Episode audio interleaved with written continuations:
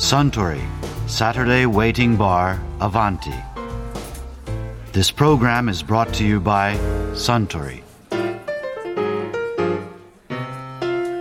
スタンザ・プレミアム・モルツォかしこまりました。で何かつまみはありますかね？美味しい枝豆がありますよ。枝豆？それはまた日本的ですね。イタリア料理店なんだからプロシュートとかリコッタチーズとかせめてそら豆ならわかりますけど。でもビールにはやっぱり枝豆でしょう。そりゃそうですね。ああ枝豆といえば以前カウンターのあちらの席で東京青果市場にお勤めの山岡和俊さんがこんなお話をされていましたね。枝豆っていうのは大豆？なんなの？大豆です。あれはあのそのまま育てれば大豆になります枝豆として食べるものと大豆として収穫するものっていうのはあの品種が違うんですけども。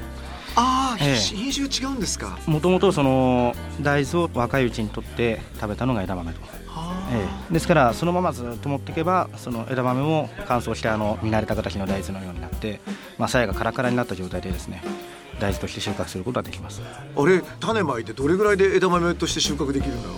大体90日から100日ぐらいだと思いますそんな早いんだ。ええ。大体3か月ちょっとぐらい。あの僕たち枝豆見るじゃないですか。あの個別になってんじゃなくてもっと枝についた枝豆ってありますよね、はい。ええ、あんな形で地面から生えてるもんそうです。ええ。根っこが張ってるところからずっと伸びていってですね。茎がガッと伸びていって、ええ、枝といいますか、まあ、側枝がずっと伸びるです、うん、真ん中に対して側枝が伸びて。付け根というかその分かれ目のところに花がついて実がなるそういう形です。ですから葉っぱと葉っぱのその分かれるところが多ければ多いほどでその種の間が短ければ短いほど多くつくとたくさん収量が増えるということですね、じゃあそういうふうに品種改良してきたんでしょうね。だんだんしてきたんです、ね、分かれ目がたくさん、えー、枝分かれが多くてあんまり長くならなくてっていうところで多分作られてきている、で特になんかでもその枝豆ってね今ブランドまで、ええ、ダダ茶豆ってよく聞くけど、ええ、あれ枝豆の品種の一種なのですか？あれはあの品種というわけではなくてそのダダ茶豆というのが言ってみれば相性でして。相性なんだ、え、相性です実はあの登録商標という形でですねさる業者の方がですね取っていらっしゃってですね。あ、え登録商標なの？ですからあのダダ茶豆という名称自体は山形県の産なんですけども、うん、他の県だとか例えばその山形の他のところでもあの名称はなかなか使うことができないんですね、はあ、あれはあの茹でて出した時にですね薄皮がかかってるんですね枝豆って、うん、その薄皮の色が茶色になってる。はあその薄皮もさらにペコッと剥くと中から出てくるのは青のです。かええ、ああなるほど。もう少し香ばしい匂いと甘みがあるということで、ね、甘みがあって香りがあるってこと、ええ、甘みと香りっていうことで人気が出てきた。はあ、ええ、他にも代表的なブランドってあるんですか？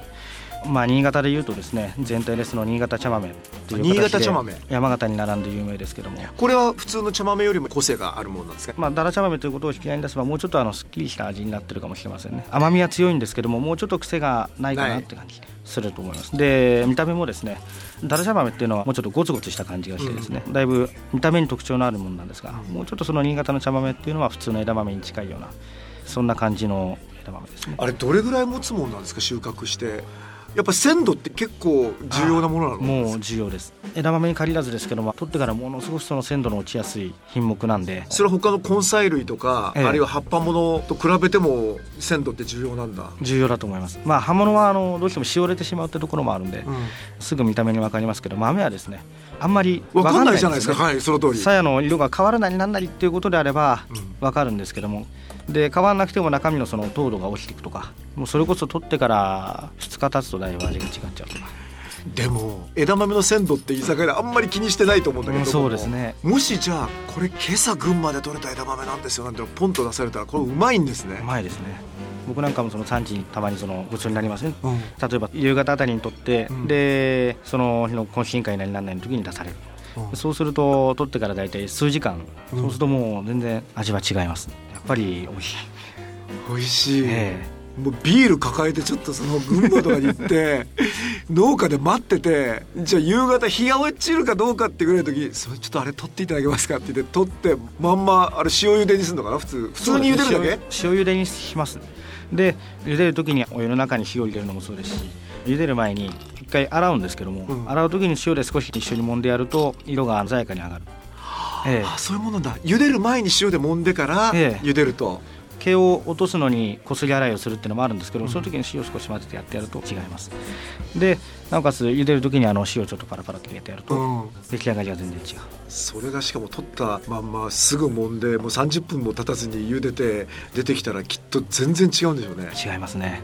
えそれを贅沢と言いますね。そういうことをねきっとね。えもうそれはあの作ってる方の特権みたいなもんでまあ昔はあの米なんかのあぜ道の中にですね枝豆の種を植えてってでもあぜに生えてるのを取ってっては夕飯に使うとか。でそれはきっとご自身用ですね。そうですね、ええ、でも昔千葉なんかもそうなんですけどもよくそういう話は出ると思います。産地に行くとそういう話がよく出る。じゃあその方々は本当の贅沢を毎日ご存知なわけですよね。そうですね。一日で働いたえ え後に食べるという。ええ。うわなんかもう無性に俺今ビールが飲みたくなってきちゃった。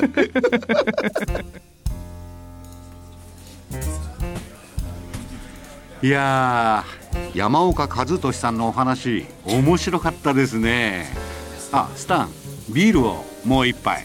かしこまりました。ところで私と一緒にもう少し聞き耳を立ててみたい方は毎週土曜日の夕方お近くの FM 局で放送のサントリーサタデーウェイティングバーにいらっしゃいませんか？面白い話が盗み聞きできますよ。